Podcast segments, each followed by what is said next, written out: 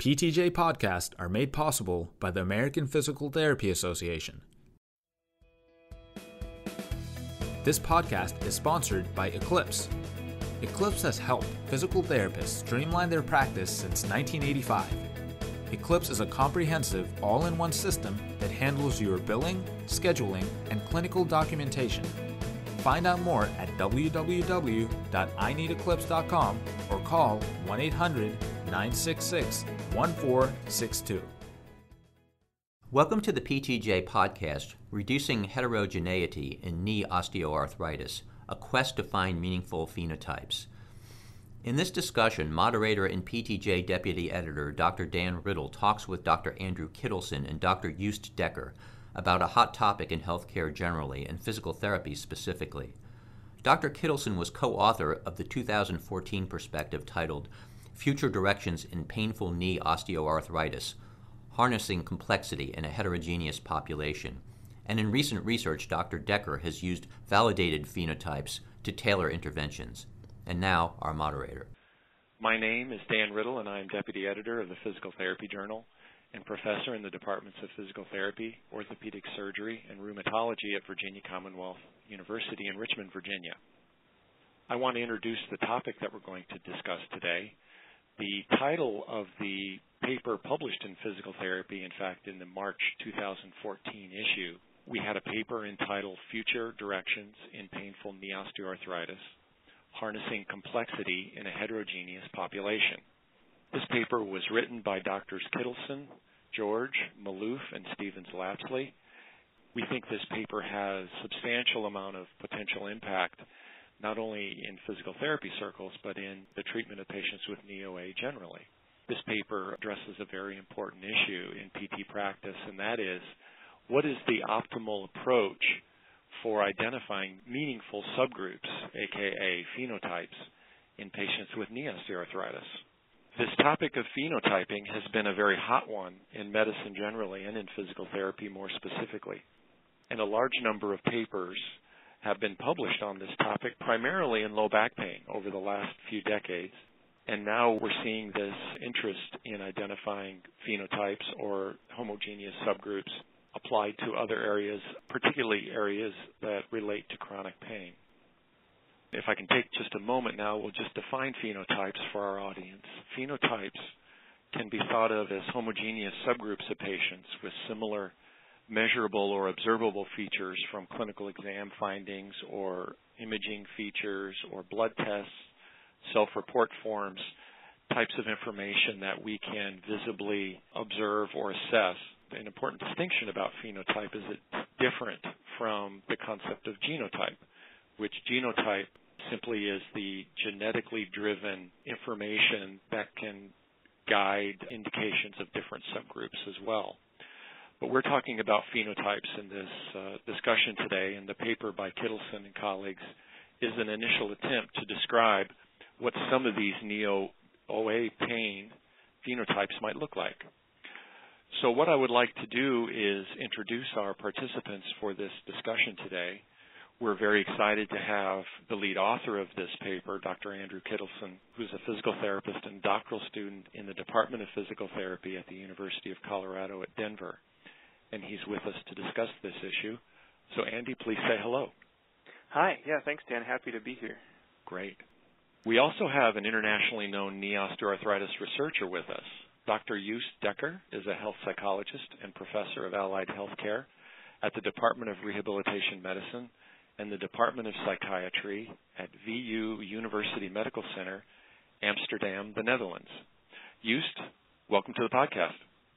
Yes, hello, this is me. I look forward to our discussion. Very good, thank you. So let me briefly describe the summary of the format for today's podcast. We're going to be structuring this podcast as a discussion, and we're going to keep this as interactive as possible. I'll pose a question to start out, and both Andy and Joost will respond. And we will then allow the discussion to flow in whatever direction we take it, with the major premise being that we want to discuss the topic of phenotype and how phenotyping painful knee OA can and should inform clinical practice. We have the luxury of discussing a very interesting and important topic in PT today, and in clinical medicine generally. So I look forward to a lively discussion. After we discuss a few issues, we will then end the discussion with brief summary statements by each of our participants. So without further ado, let me begin. And Andrew, I will go ahead and ask why you and your colleagues initially sought out to write this paper. We found this to be a, a very well written theoretical model paper that addresses a very important issue for a very substantial number of patients with painful knee OA. So, what led you and your team to write the paper? Well, thanks, Dan. I think I'm really glad that the paper has been well received.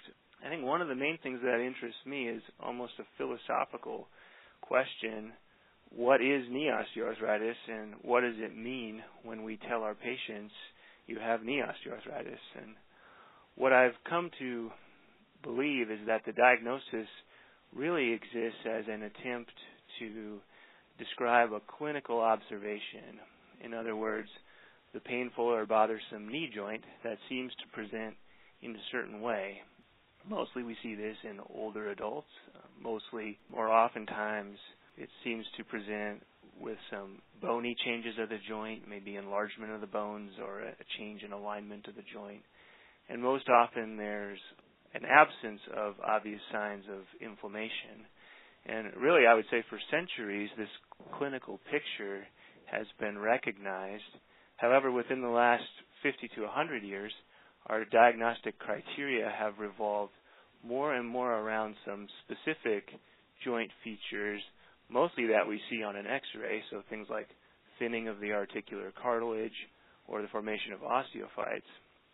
And as it turns out, these sort of specific joint features don't correlate as well as we would like with the clinical picture with the pain or the bothersomeness of, of the knee.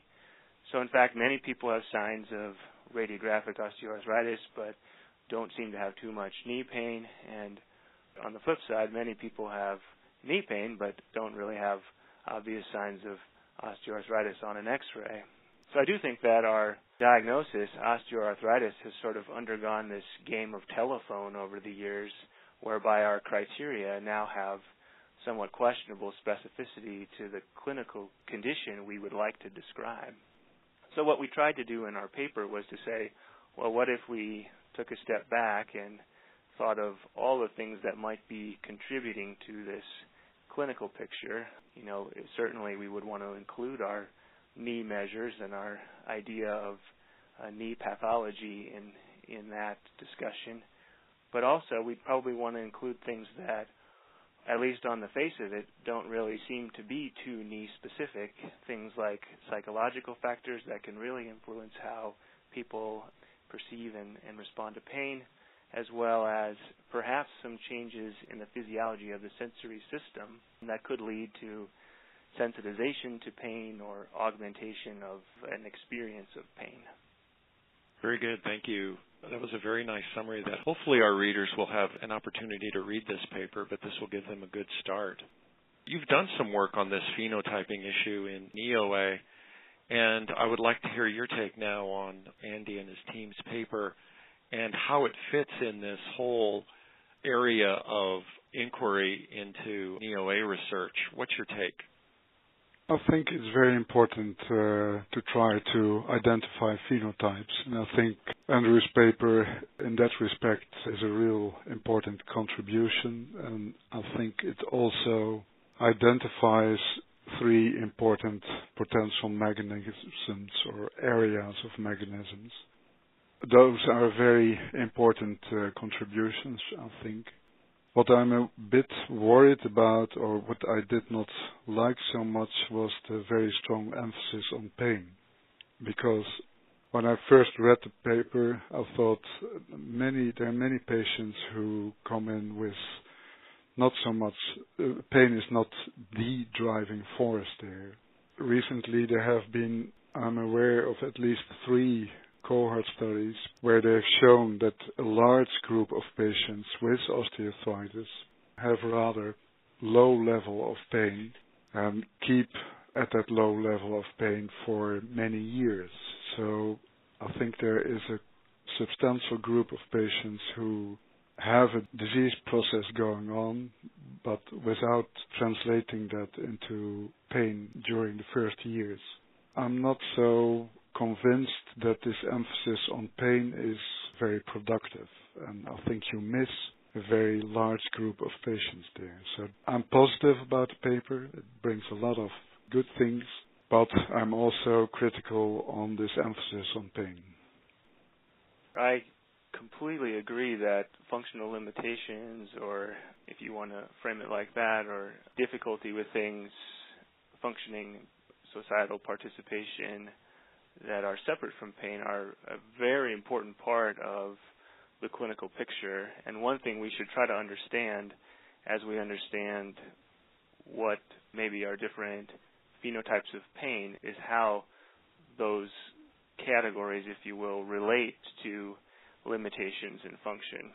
What it sort of comes down to for me is again, what are we calling? What do we what do we want to label as knee osteoarthritis?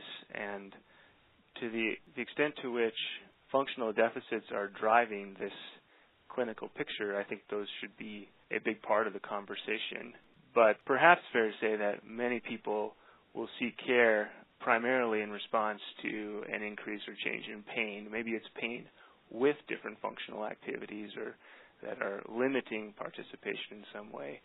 But yet, pain does seem to be a major driver of that clinical episode. So, in that sense, it makes sense to anchor our understanding of what is knee osteoarthritis, at least somewhat, around pain as a priority.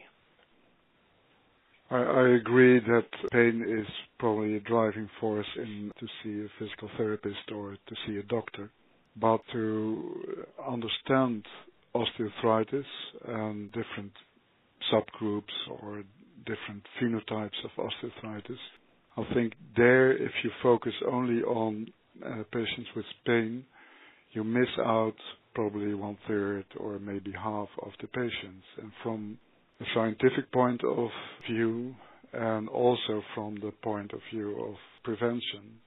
I think you get a much richer perspective if you don't focus on pain, but look at different processes going on. For example, we've seen patients, and that's what's also one of the things which brought us to study phenotypes, patients who have been farmers for uh, all their life who have very degenerated joints but don't have so much pain. And only when the pain becomes, after many years, they start to complain about pain. But there has been a disease process going on for many, many, many years apparently, either without pain or without them complaining about pain. Right.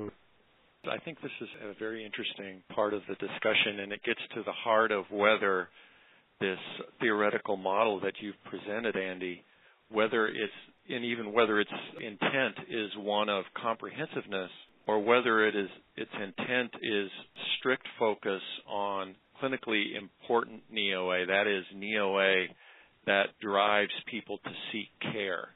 And I think what Joost is describing there, at least to me, is that if you consider it in its full depth and breadth, we know that it's a highly prevalent disorder, and we know that it takes years to evolve, and we know that there's a great number of people who have knee OA who are living in the community and are fully functioning, or at least close to fully functioning. And so I wonder if you might comment on the scope of the population that you're theoretical model might actually apply to? Yeah, no, I think it's a great question. And when I think about it, I do think it's difficult to separate the symptoms within a patient or the clinical findings, whether they be joint specific in nature or functional or or specific to pain from the actual act of care seeking. That's an important thing that influences how patients present to us when we see them in the clinic is the fact that they've at that point made a decision to seek care for whatever reason. And so I would say that when I think about it, I tend to think about it from that perspective of how do we address what's going on in this clinical phenomenon. That's not to diminish the importance of a separate but related question of like should we be trying to screen for things in the community or identifying people in a preclinical state in order to make advances in preventing the clinical episode or just improve in improving health, you know, generally. But I would say that our paper and how we think about it from a pain standpoint is very closely linked to this idea of healthcare seeking as a result of pain or symptoms. Right. And and I think this segues very nicely this discussion segues very nicely into the really the complexity of phenotype identification and the fact that phenotypes or these different subgroups may look different depending on the purpose of phenotyping. So one may want a phenotype for the sake of prevention.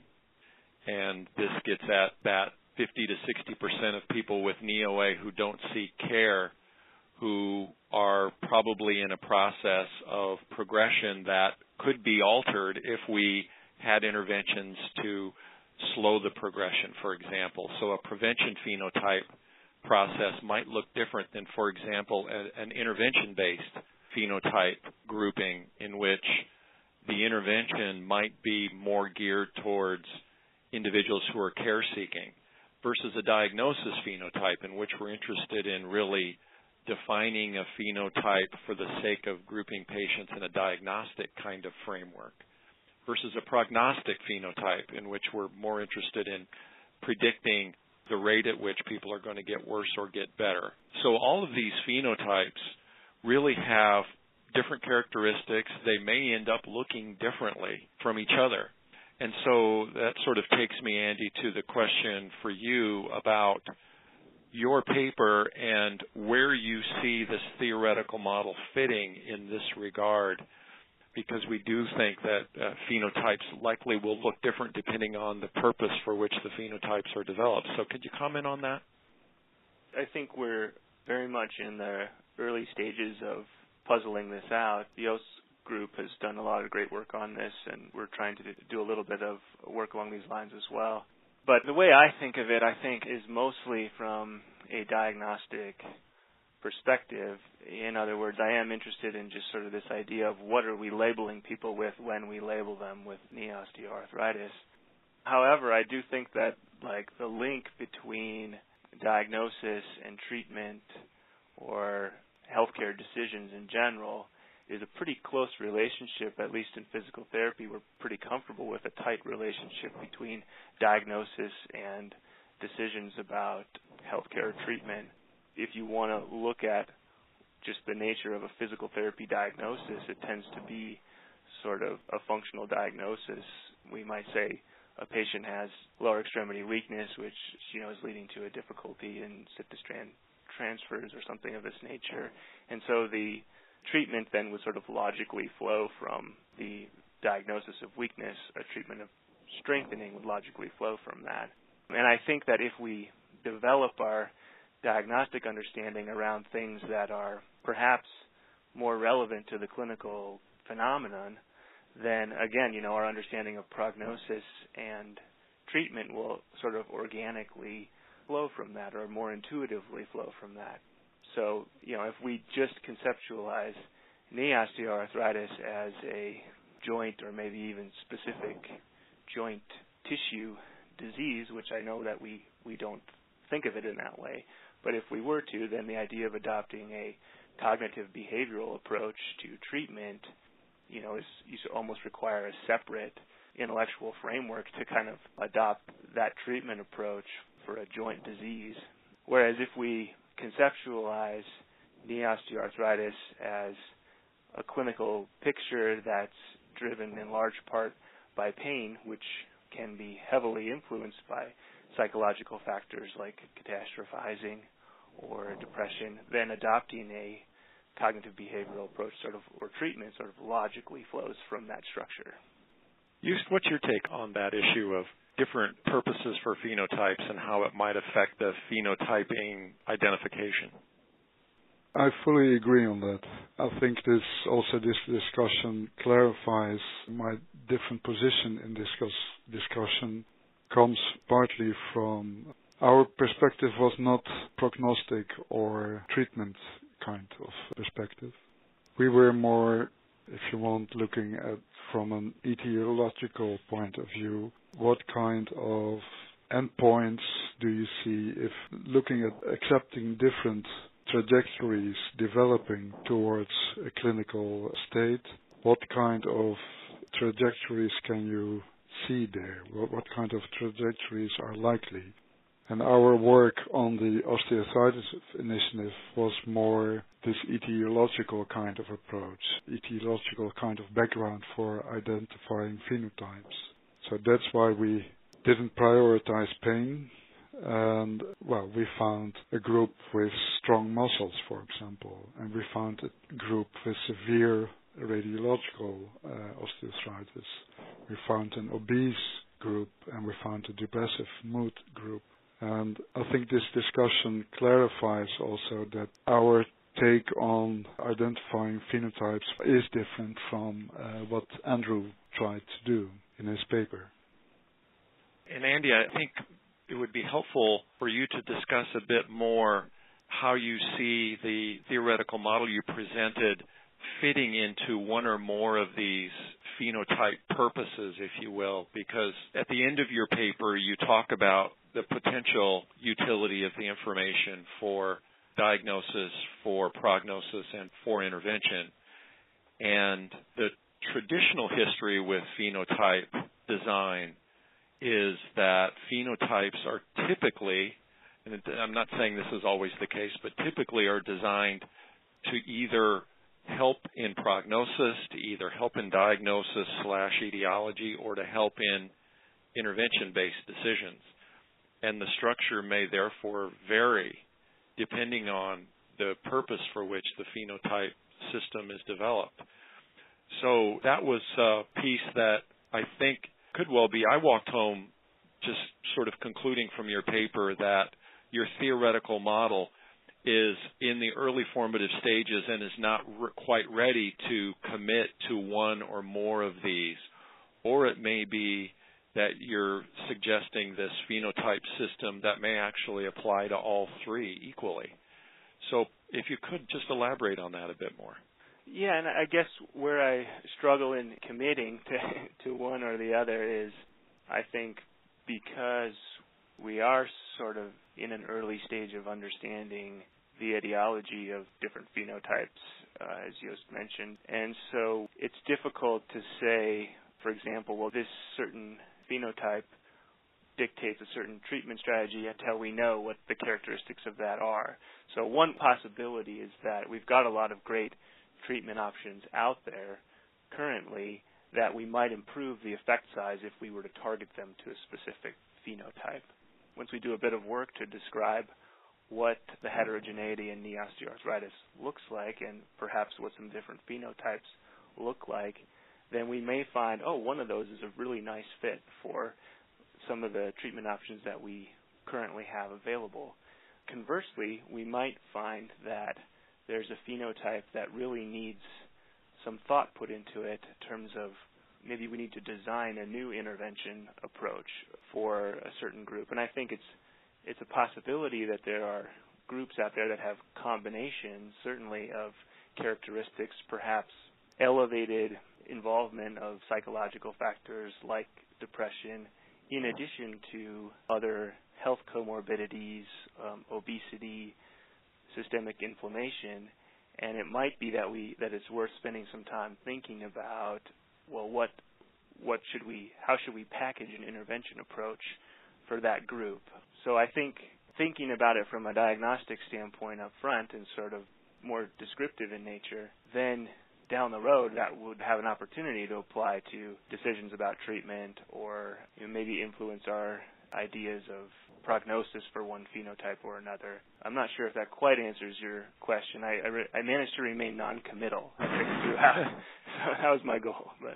Well, it's tricky because this becomes a bit of a circular argument in terms yeah. of you know, we have all these several purposes of what phenotypes can accomplish for us. They can, and just to summarize, phenotypes can assist us in preventive decisions, who's best for treating for prevention, who's not. Etiological slash diagnostic phenotypes can be developed, prognostic phenotypes obviously can be developed, and intervention based phenotypes can be developed. And the question is which one, if any, should come first, or is there a progression in how these different purposes for phenotypes can be developed? And I don't think the three of us are going to answer that question today, but I do want our listeners to really think about the complexities of phenotypes and how they can really serve different purposes, and the structures may differ depending on the purpose.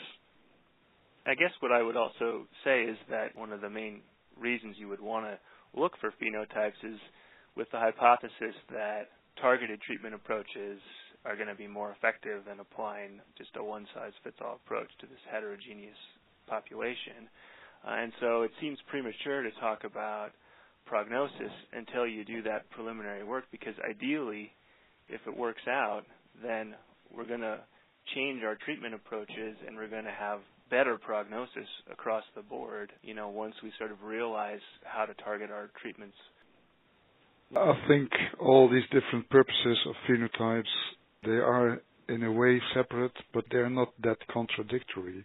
We are using our etiological diagnostic phenotypes to try to develop treatment approaches. And for example, in the group with strong emphasis on depressive mood, etc., obviously you need to do something there, or most likely you need to do something there uh, related to depression, not only exercise, but also something related to depression. While we also have this strong muscle phenotype, their muscle strengthening is not very likely to be effective. It's much more maybe some relaxation, maybe some pacing of activities, etc., which could be helpful. So these are just two examples of how you can use these etiological slash diagnostic obtained phenotypes also to guide treatment, I think. Joost, I think that's very helpful. That's a nice sort of summary of where we've gone from quite complex to sort of boiling it down into a more systematic way of thinking about this. And Andy, I think I got you to commit, didn't I? Did you? I think you did. I think you just said that the treatment-based phenotypic classification may be the highest priority. I, I, you can blame my my PT training for that. I'd like to segue a little bit to uh, another topic now that both of you have addressed in some of your most recent work. And I'm going to quote a uh, uh, David Felson paper from 2010 in osteoarthritis and cartilage. And this is one thing that Felson said about phenotypes that I'd like for us to talk a little bit about now. And this is a quote Once subtypes or phenotypes have been hypothesized or identified, it is challenging to confirm them. Confirmation in independent studies is absolutely critical. Ioannidis and colleagues working in the genetics field has noticed that over 90% of initial reports of genetic associations are not confirmed in subsequent studies. This is also likely to be the case for proposed phenotypes in knee OA. The initial finding of a subtype is often exciting, but confirming that subtype in large, more definitive studies is often extremely challenging. Joost, I know you've published a couple of papers now looking at not only deriving a phenotype, but then validating it on an independent sample, and I wonder if you might share some of that experience with the listener. Yes, we were lucky, I think. In the osteoarthritis initiative, we identified five phenotypes, and then uh, we replicated that study uh, using somewhat different measures, but in an independent sample, our own Amsterdam sample. And we found more or less the same five phenotypes. There were some differences, but those were really minor differences what David Felson said, uh, yes, there is a high risk that you won't identify the same phenotypes, that you won't be able to replicate it. But well, we were lucky, and we we did find the same, more or less the same phenotype. So and, that's and, promising. And where? Yes, it is. And where is this work now taking you, Joost? We are using these phenotypes now to try to develop treatment programs with different emphasis, so exercise therapy in or out, something psychological in or out. In the obese patients, uh, emphasis on diet, etc., in or out. We're trying to develop that kind of tailored treatment approaches, and we will do a pilot study with that now. Uh, that's where we are going. Very good. And Andy, I believe you've recently published a paper on a, a development of a phenotype system. Can you share it with the readers? Yeah, and so it's published online now at Arthritis Care and Research. So it's just now out, but we um, did a latent class analysis, which is a type of subgrouping analytical technique to look for subgroups, again using data from the Osteoarthritis Initiative, so large publicly available data set. And we used a different combination of variables from what Joost and his group have used, and we came up with different group structure in the end as a result. Just to describe a couple of the main differences, we included a comorbidity measure in our analysis, the Charlson Comorbidity Index, that basically measures the severity of other comorbid health conditions in people. And we also included some measures of joint area tenderness on physical examination with the thought process that these might align with some of our proposed factors in relating to pain. We also included psychological factors like depression and catastrophizing. And we found a group that was seemed to be primarily characterized by psychological distress. This was about 10% of our population had had elevated levels of depression. And then we found another group that was about 5% or so of the population that was really seemed to be driven by these higher levels of comorbidity or more severe comorbidities. And then we found a group that was largely characterized by higher rates of joint area tenderness on physical examination. And then we also found a group that was very mild across the board in terms of severity of multiple factors. This aligns with, I think, with Joost's work as well. In the Osteoarthritis Initiative study, there's a lot of people that just, because of the way the study was designed to look at the development of osteoarthritis, there's a lot of people in the data set that don't have very severe disease. And sort of stay that way for a long time. Right, yeah. Yeah. So where do you plan on taking this work, Andy? Yeah, so right now we are also doing our own data collection. Um, it's sort of similar to the approach that Joost described, where we're we're hoping to. It's almost it's a sort of a confirmatory approach, I suppose, where we have now a hypothesized way that structure might fall out. We're doing our own data collection. We've completed it, and now we'll, we're entering into our analysis phase to see whether we get the same phenotype structure emerging. And so we've included a, a variety of measures in this data collection along the lines of our proposed domains that we proposed in, in the in the paper we're discussing, the initial paper we're discussing. So things like severity of osteoarthritis on an X-ray, we look at alignment of the joint, we look at strength of the quadriceps and hamstrings, and then we look at a variety of factors that aren't necessarily knee specific, so things like catastrophizing, coping strategies, depression, and, and a variety of those measures, as well as we have measures of inflammation in our data collection, as well as we have measures of pain physiology, uh, looking at quantitative sensory tests to help us rule in or rule out sensitization of the nociceptive system. So that's in process right now, and, and we'll look to see what how our results there with some similar but also some different measures align with what we've done, but also with stuff that other folks like Joost's group have done. And is is that a, a care seeking sample, Andy, or is that a more of a community based sample? The, this so it, it is it is a care seeking sample. Yeah. Um, so we, I mean, I'm interested to see how that aligns with our other analyses because the vast majority of people in these public databases, at least in the Osteoarthritis Initiative, database don't seek health care actively for arthritis. Right, right.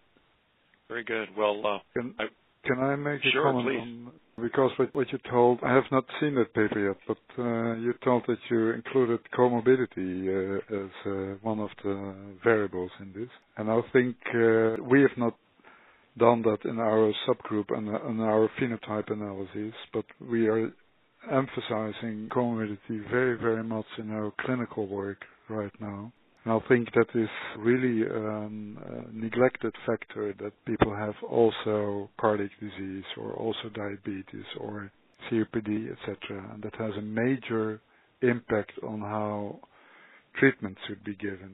So I think it's very exciting that you included comorbidity in your analyses and found a subgroup that uh, was characterized by comorbidity. Yeah. I agree with you. I've actually kind of come around to the opinion that it's more and more important. And so our discussion of comorbidity status in our theory paper was fairly minimal. And then mm-hmm. through my own observations and some analyses we've done and, and just, you know, reading more about it, I completely agree with you. I think it's not common for osteoarthritis to occur totally in isolation. No. And it's probably important to recognize the other things that are co-traveling with that, with the osteoarthritis diagnosis. But I was actually curious to hear your thoughts on that group, if you will, that seems to be driven by elevated comorbidities. And one of the things I hypothesize is that there might be sort of an elevated systemic inflammation that's sort of a common underlying feature of osteoarthritis as well as multiple other health comorbidities. And I know you've done some work along those lines, so I was curious to get your take on whether you think some kind of a strategy to target inflammation is perhaps a worthwhile priority. Well, we have indeed done uh, quite some work on uh, comorbidity. What we've done is adapting exercise therapy given the presence of another disease. So you're right that there might be inflammatory component in it which causes osteoarthritis, which causes cardiac disease, etc. But that is not so much our approach. Our approach has been that if you have cardiac disease, you need to take some kind of precautions and you need to adapt exercise for the osteoarthritic knee. Same if you have osteoarthritis in your knee and also diabetes, exercise has to be adapted. So what we have done is develop a protocol with a lot of clinical reasoning in it on how to adapt exercise to if the patient comes in with knee osteoarthritis, but also comorbidity, how to adapt the exercise for the knee to the presence of comorbidity. And we've tested that in a trial, and we have very positive, very favorable outcomes there. I think that's a brilliant approach. Yeah. I really appreciate both of you covering such a large depth and breadth of content in the area of phenotypes in knee OA, and I think it's time we wrap this up. And I would like for each of you just to take a minute or two and summarize for us what you think some of the key points are that our readers should should walk away from from this uh, from this podcast. Andy, you want to give it a start? I think we're all in agreement that knee osteoarthritis is a heterogeneous thing and there's likely to be multiple subtypes, if you want to look at it that way, or phenotypes um, within knee osteoarthritis. I think there, we ha- might have some disagreement about for what purpose and exactly how we should look at defining phenotypes, but we all are in agreement that it's likely that phenotypes exist, and considering the clinical phenotype is probably important to our clinical decision making. What I would also say, I guess, is that, and this is based off of my impression of our discussion, but also my reading of Joost's work and my own analyses, is that it's likely that for people with knee osteoarthritis who are seeking care, there's probably more than just the knee involved. And it's likely that, especially for people with higher levels of pain or greater difficulty with function, that it would be very unlikely for it just to be a knee problem at that point the things that would rise to the surface in examining a patient like that as probably important to the clinical picture are things like psychological factors, depression or catastrophizing, or perhaps these other health comorbidities. So those are sort of the two take home messages for me in terms of factors in addition to the knee joint that could perhaps guide our decision making. What's going on in the psychological domain and then what's going on with other health conditions, obesity or cardiovascular disease or diabetes. So those would be the two things that I think are important to consider in addition to the knee joint when we're evaluating and treating patients. Thank you, Andy. And, and Joost? I think for me the two most important points are that indeed these uh, phenotypes they differ uh, depending on the approach you take and depending on the purpose of the phenotype. Our approach was more diagnostic slash etiological uh, kind of approach. For that reason, we did not emphasize pain so much, but still we're using our own phenotypes to develop treatment programs. So in a way, even if you take one approach to develop the phenotype, you can also use it for another approach, I think. Second point is that I fully agree that you need to add diet, you need to add psychological issues, you need to add other treatment components uh, to exercise therapy depending on the phenotype which is being presented. And in that respect, I think uh, I really liked the study on uh, comorbidity being a separate group. A patient with comorbidity being a separate group, I think that is very, very important uh, for the future. Very good. Thank you very much to both of you. These researchers agree that multiple phenotypes exist and that they are important to clinical decision making, and phenotypes developed for diagnostic purposes may be applicable to interventions as well. With psychological factors and comorbidities, there's more to knee osteoarthritis than the knee.